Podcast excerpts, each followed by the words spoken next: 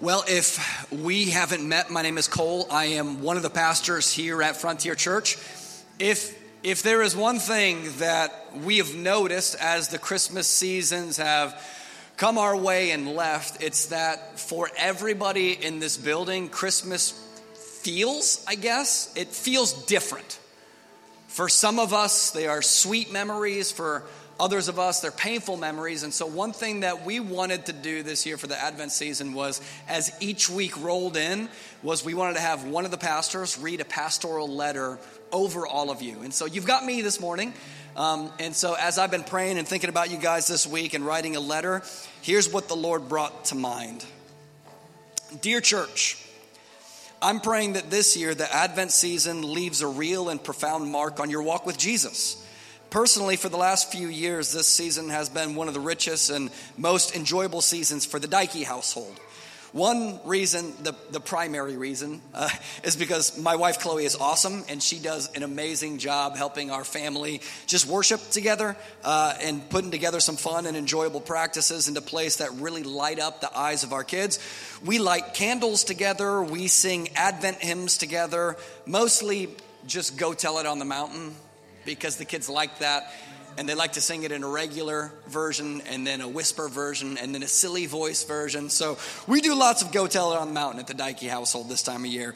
We do Advent reading calendars together. We ring an Advent bell, all the cheesy stuff. And of course, we do all these things imperfectly, but for us, it's really become a season that I look forward to every year. Um, which is kind of strange because when we launched Frontier Church, all the way back in 2016, we actually didn't practice the season of Advent together as a local church for the first year. A lot of that was because we had our heads buried in the challenge of just surviving each Sunday. And so Christmas Sunday that first year really kind of came around as a surprise to us. But in our second year of Frontier Church in 2017, we could finally catch our breath. And so we mapped out our first Advent season together. Um, and as a young church, we weren't exactly sure how well a historic practice of the church would be received. Like, what the heck does the word Advent even mean? Right now, we're gathering at a, a jazz club in downtown Des Moines. We didn't know how Advent was going to be received that first year. But nevertheless, we walked through the story of Jesus' first and second comings. We lit candles together. We sang Christmas hymns together. And after it was all said and done, we were amazed at how much our church loved it. Particularly, we were surprised by how much struggling young families and single adults were helped by the structure of the season and how that structure lent itself to developing meaningful, meaningful traditions. And so, as one of your pastors, that's my prayer for you this season. That whether you're single, dating, married, married with kids, married without kids, that this season becomes a highlight that you look forward to every year as it points you back to the biblical story of the coming of Jesus, God made flesh. So I pray that for those who are living under the thumb of depression and unrelenting sorrow, that God would let you see light this Advent season. That you would remember that you worship a God who doesn't always lift the fog of depression, but he did take on flesh and participate in human sadness with you. So may you not let the depression give way to cynicism and may you guard your heart against the turning up of your lip at every jolly thing this Christmas season. Don't give an inch to cynicism this year. Do not permit the Christmas lights to drag you down. Secondly, for those of you who have children, I pray that this season is filled with memories this Advent season that are meaningful. Personally, when I look back at my own life and my own 35 years of memories on spool before me, I find that the Christmas season makes up a lopsided and asymmetrically large amount of my memories. It's probably true for you too. So, as parents, know this. Know this and take care to leverage this season to tell the story of Jesus to your kids. Tell it while having fun. Light some candles, eat some sweets, establish traditions, sing loudly, laugh often, because Christ has already won. And it might sound silly to do all of this in this present moment, but who knows what memories might come flooding back to your kids 16 years from now in college when they see a lit candle in a dorm room. So plant the seeds now. And lastly, I pray that for those of you who are at peace and are filled with joy, I pray that this season you would, in the words of G.K. Chesterton, take part in the great campaign of sabotage against the powers of cynicism. Because while the world is filled with brokenness and sorrow, you, because of Jesus, you are the light of the world. Be that. Be that this year. Be the light of the world. Invite people over to your dinner table. Know that the darkness trembles at the sound of an out of tune Christian singing loudly. Drink the eggnog to the very bottom of the glass to spite the devil. Defy the powers and principalities by wearing the Christmas sweater without embarrassment. String the Christmas lights in the front lawn without blushing. And though you be weary, though you be weary by the power of Christ Jesus made flesh, the weary world, it does rejoice because the world won't be weary forever, but it will rejoice forever. So know that. Love you guys. Heavenly Father, I pray that you would turn our eyes to Jesus this morning, to his first coming that happened 2,000 years ago, and also to his second coming that is ever present and before us. And so we pray for Stephen this morning as he unpacks your word for us. May it build us up, bless us, and may it be one of the very many ways that you point us to Jesus this morning. Give us hope, and give us peace. And don't let this thing catch on fire. In the name of Jesus, amen.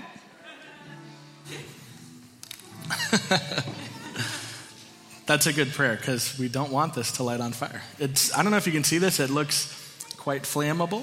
Um, so, I mean, Jaron, you're probably on catch duty if something lights. Well, good morning. My name's Stephen. I'm one of the pastors here, and there's probably like 10 of you in the room that have actually heard me preach before. So, I'm excited to be up here. Got my notes. Um, the real story of why I'm preaching this morning is because every Sunday at about 9:30 I walk in, or, you know, we come in and we do our little huddle, and Kale asks me if I'm going to preach that day. And for, or, I don't know, three or four years, every Sunday, I say, No, I'm not preaching today, Kale. You need to leave me alone. lots and lots of no's. And I just had to get that, uh, that monkey off my back. I had to get Kale to leave me alone. So that's why I'm up here. Um, I'm really excited. And um, yeah, I don't really have much else to say about that, but take it all in because this is a rare occasion. So, um, Today's reading is from Isaiah chapter 54, 9 through 14. If you're able, please stand and let's kick it off by starting in the Word.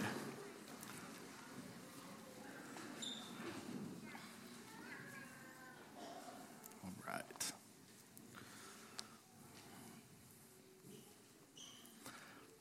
This is like the days of Noah to me. As I swore that the waters of Noah should no more go over the earth so I have sworn that I will not be angry with you and will not rebuke you. For the mountains may depart and the hills may the hills be removed, but my steadfast love shall not depart from you, and my covenant of peace shall not be removed. Says the Lord, who has compassion on you. O afflicted one, storm tossed and not comforted, behold, I will set your stones in antimony and lay your foundations with sapphires. I will make your pinnacles of agate your gates of carbuncles, and all your wall of precious stones. All your children shall be taught by the Lord, and great shall be the peace of your children. In righteousness you shall be established, you shall be far from oppression, for you shall not fear, and from terror, for it shall not come near you. You can take a seat.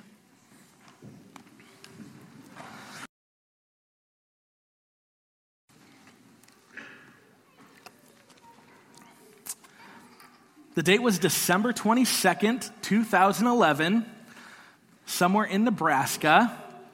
I'm looking for Kylie Collins. Is she in here? Well, that's probably good because I'm going to kind of hate on Nebraska. Um, December 22nd, 2011, Lauren and I are driving to Des Moines from our home in Denver, Colorado. We've lived in Denver for about six months at that time, and we've been married for about seven months. Um, at some point in our drive, we start discussing our plans for the next week. You know, it's the week of Christmas. We've got all this built anticipation and planning and, you know, seeing family and all that good stuff. Um, so we start discussing our plans for the next week. And I'm sure most of the decisions had already been made, been agreed to, but like for the sake of the story, just pretend, because I, I really don't really remember any of the, the details of what we decided, but let's pretend that I had not already agreed to all the proposed scheduling. So we're driving through Nebraska. Need to emphasize we're still in Nebraska. Um, and I start asking about our plans and what we have going on. Um, and so we have day one with Lauren's immediate family, little tradition we do with them every 23rd. Um, then we have Christmas Eve with my family. And then on Christmas Day, um, Christmas morning, I believe, um, we are driving to Illinois to spend time with her extended family. Then we're going to drive back to Des Moines for like a night and then drive back to Denver, Colorado. Um, and it's good to know that I, um, I hate road trips. Um, I was scarred when I was a kid because, like a good Midwestern family, my parents, we didn't ever fly anywhere. We just drove everywhere. Um, so I'd taken road trips to the West Coast. Um, we'd taken road trips to see some family in the East Coast and the South. And um, so we'd done all these massive road trips. And I don't know, I'm, I, I'm old enough that we didn't have DVD players. We didn't have the iPad was not invented yet. We had, um, we ha- I had a Walkman. Um, and one of these road trips, I had a Walkman and I left, me and my brother, we left all of our CDs at home. So we like stopped at a gas station and I, I shouldn't say this. Um, my brother got a Boyz II Men CD and I got an Avril Lavigne CD.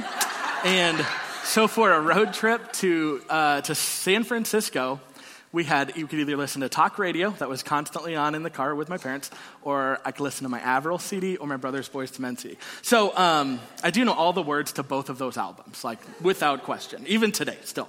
Um, but anyway, so those are how road trips were. You know, they're, you know, books, Walkman, whatever. It was, some people love it. No, it was awful. Um, so I still hate road trips. Uh, and so anyway, we're, we're driving we're driving on like a five or six day trip. We're driving from Colorado to Des Moines. And then I am surprised to find out that in the middle of this road trip, guess what? There's another road trip to Illinois, which is so exciting. Um, so I, I, gently and patiently, obviously, I tell my wife, my new wife, uh, we've been married for six or seven months at that point. Um, oh, and another good detail is that I also uh, told her that we were moving, Lauren's very family oriented. I told her that we were moving to Denver, Colorado, because I was going to do grad school, when uh, she had already agreed to marry me.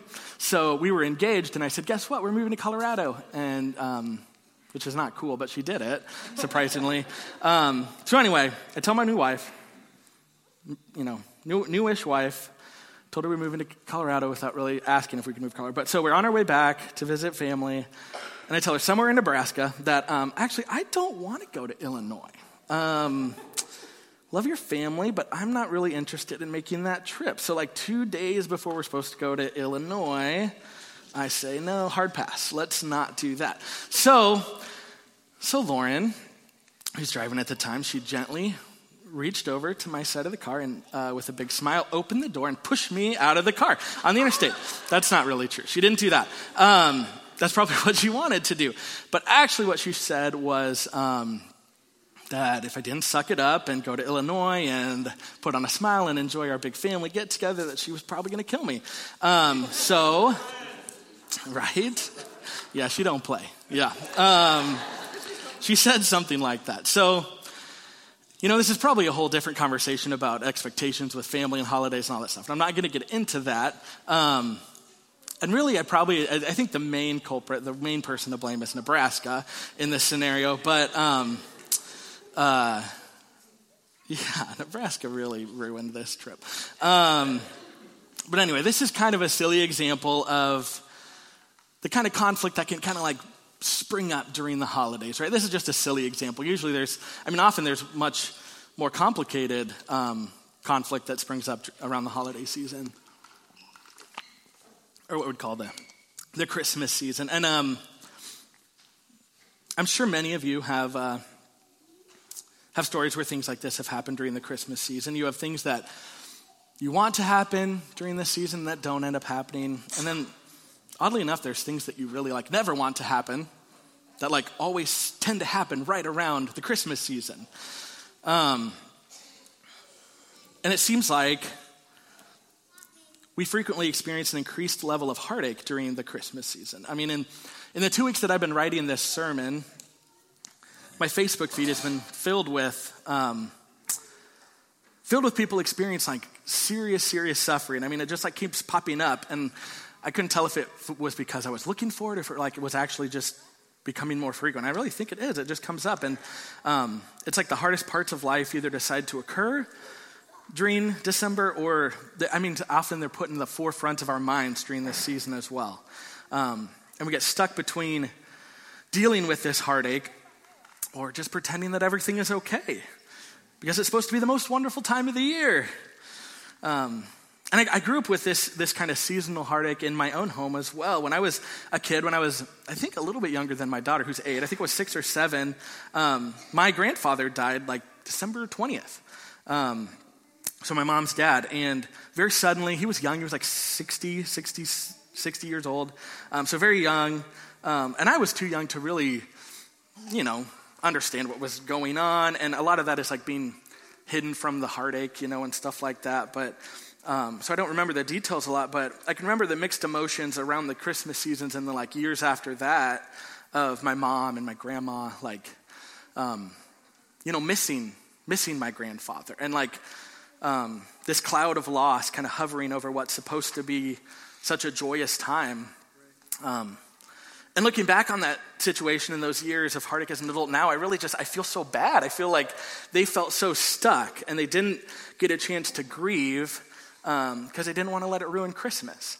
Um, and I get that intention, right? Like they don't want to put a downer on this joyful season, but like, hello, your husband died, your, your father died. It's, it's okay to be upset. You don't have to shield everyone from that. Um, but instead of seeing the experience of grief, I saw the suppression of sadness and pretending to be happy because that's what the season expects. That's what the Christmas season expects.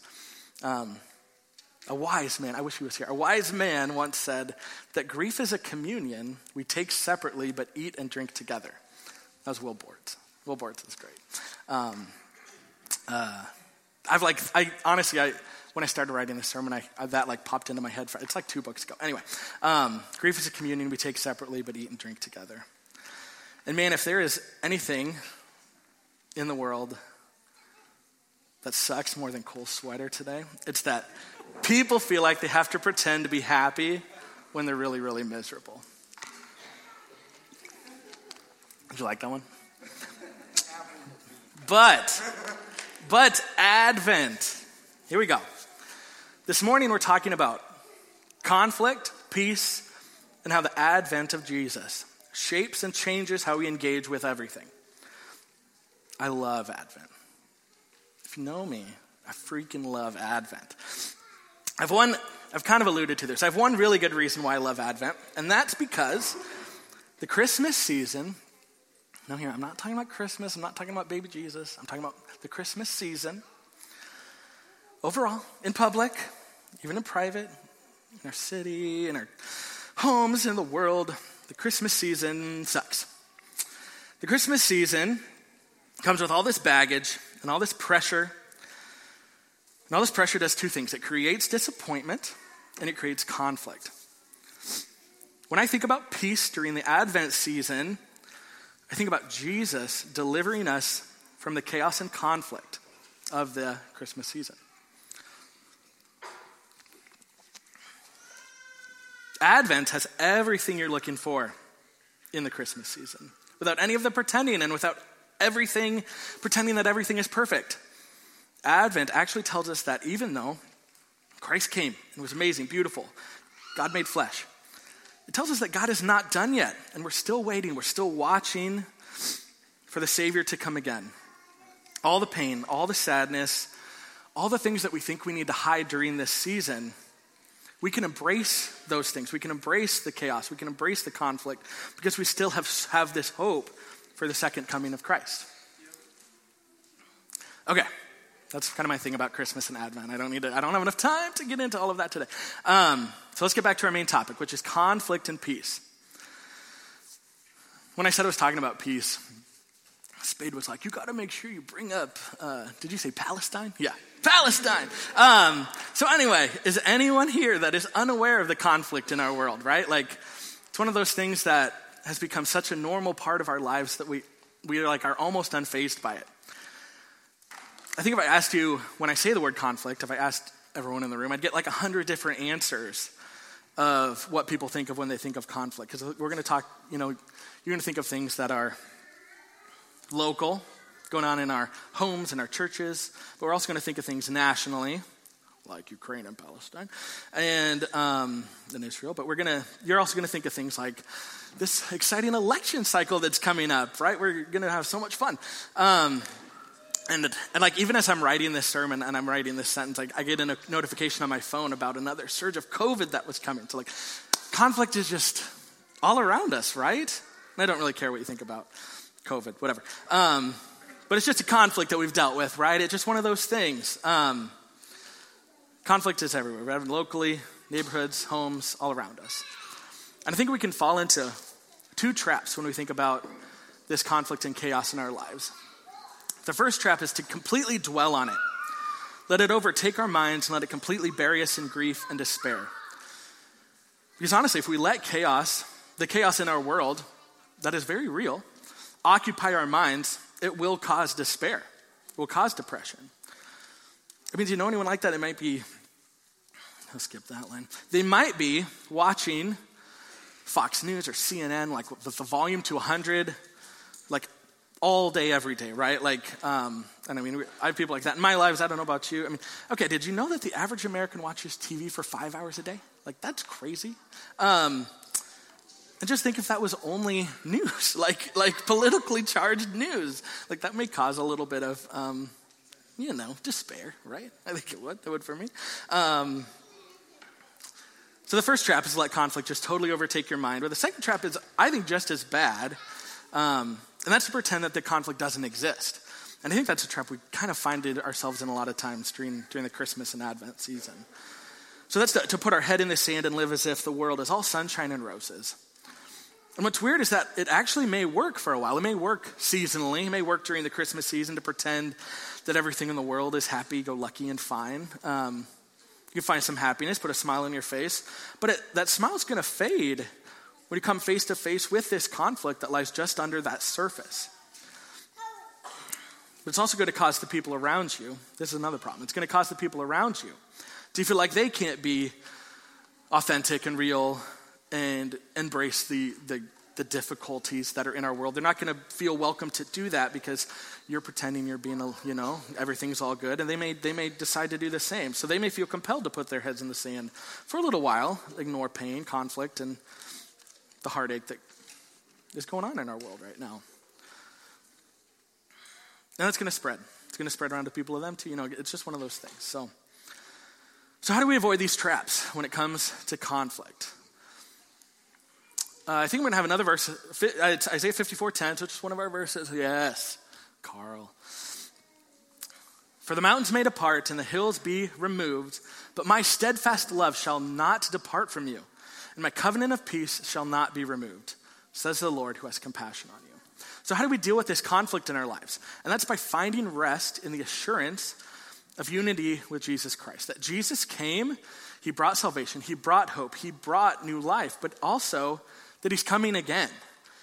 Jesus is coming back, and his second coming, he will finish what he's already started.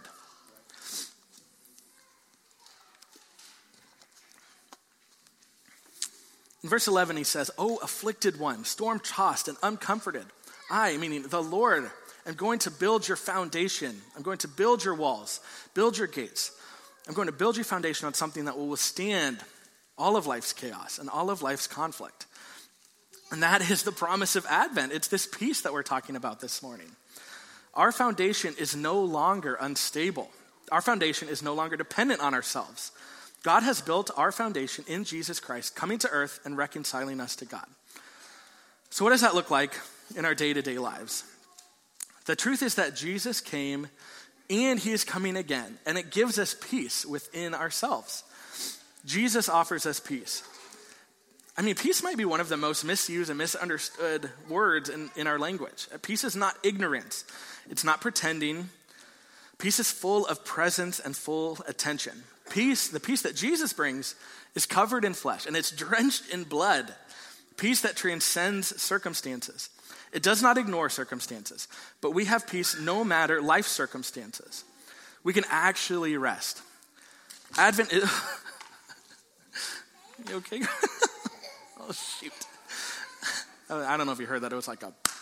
Um, I think we're okay. Yeah, she's okay. Um, peace no matter life circumstances. Advent is our reminder that God is making all things new. God has promised to make all things new. And the second way that Jesus brings peace is in our relationships.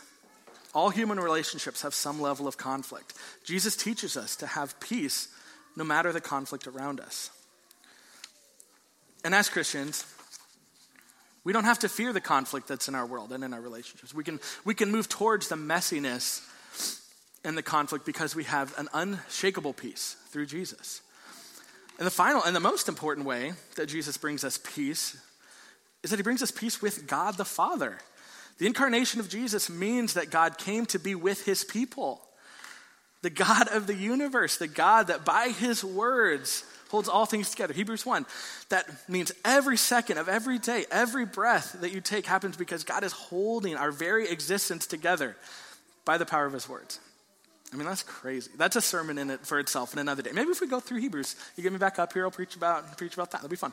Um, this God sent his son to be with his people on earth, to bring them back to him. God's peace at Christmas, God's peace at Advent, is that we have peace with God. It means that we have rest with God. It means that we abide with God. We abide in God. It means that we are secure and safe and home with God. We are already there, but also not quite yet. That's the great paradox of Advent. God is with his people, but also not yet to that fullest extent that he will be with his people. So during the Advent season, we celebrate and we mourn. We rest and we strive. We enjoy and we yearn. We sing, Joy to the world, the Lord is come. And we also sing, Oh, come, oh, come, Emmanuel, and ransom captive Israel. And we mean us. We don't mean just Israel before Christ. The song is not in remembrance of BC Israel. It, that song is about us longing for Christ to return. So, how does that change the way we engage with each other during the Advent season? First off, God has given you peace. It is yours, yours for the taking. Rest in his promise that he is coming back. We can embrace the conflict. We can embrace the difficulty and the heartache around us because we know that Jesus is coming back. We have to stop pretending that everything in the world is perfect. I promise you that once you do, once you stop pretending, you will feel this weight being lifted off your shoulders that you really didn't know you were carrying. The season is hard. It's okay to admit that. If I scared you when I said the Christmas season sucks, that's okay. But it's, it's okay to admit that. It is stressful. And the expectations are so high sometimes. But guess what? It's hard for the people around you too. And when you finally say, enough, guess what? Your kids are to thank you for it. Do you know what my kids want to do right now? Like every night during the Christmas season? They want to watch a stupid Christmas movie and they want to drink hot chocolate. Like they're like, this is the time. We get our hot chocolate, we get to watch a movie, and that, that's like all they want to do. So any of this additional stuff that we plan for our kids, you know, awesome, great, really fun. But like that's not what they're expecting. Like they love it, obviously, if we do it, but like my kids just want to drink hot chocolate. So, and the people around you in your community, they're going to notice when you say enough is enough too. And they might just join you in letting go of these expectations and the stress that it causes. So, consider this you refusing to choose conflict over peace, you choosing peace, you deciding to choose peace, it might invite your family and your friends to do the same thing. To let go of the conflict and the weight that's weighing them down and the pressure that they feel. How cool would that be? Your decision to stop striving for perfection during the Christmas season could cause a ripple effect of peace in our families, in our community, in our community groups, in our church, in our neighborhoods. I mean, come on. All right. Then I have a final challenge for you this morning, and that is to lean into the Advent, lean into Advent the last few weeks that we have left of this season. I have a quote. It's going to be on the screen. Boom. Carl, man. Advent. Listen to this. Listen up. Advent is a season for prayer and reformation of our hearts. Since it comes at wintertime, fire is a fitting sign to help us celebrate Advent. If Christ is to come more fully into our lives this Christmas, if God is to become really incarnate for us, God with us, then fire will have to be present in our prayer. Our worship, our devotion will have to stoke the kind of fire in our souls that can truly change our hearts. Ours is a great responsibility not to waste this Advent time. That's my last challenge. Don't waste this Advent season. Let your prayers burn like fire that can change and will change hearts. Celebrate this season as one of joy and one of longing. Jesus is coming back. This is when we celebrate. Amen? Amen. Let's pray. Father, I thank you so much for who you are, for coming. And God, I thank you that you are coming again. What a great joy it is to celebrate you this season. Help us to be mindful of you and help us to truly desire peace.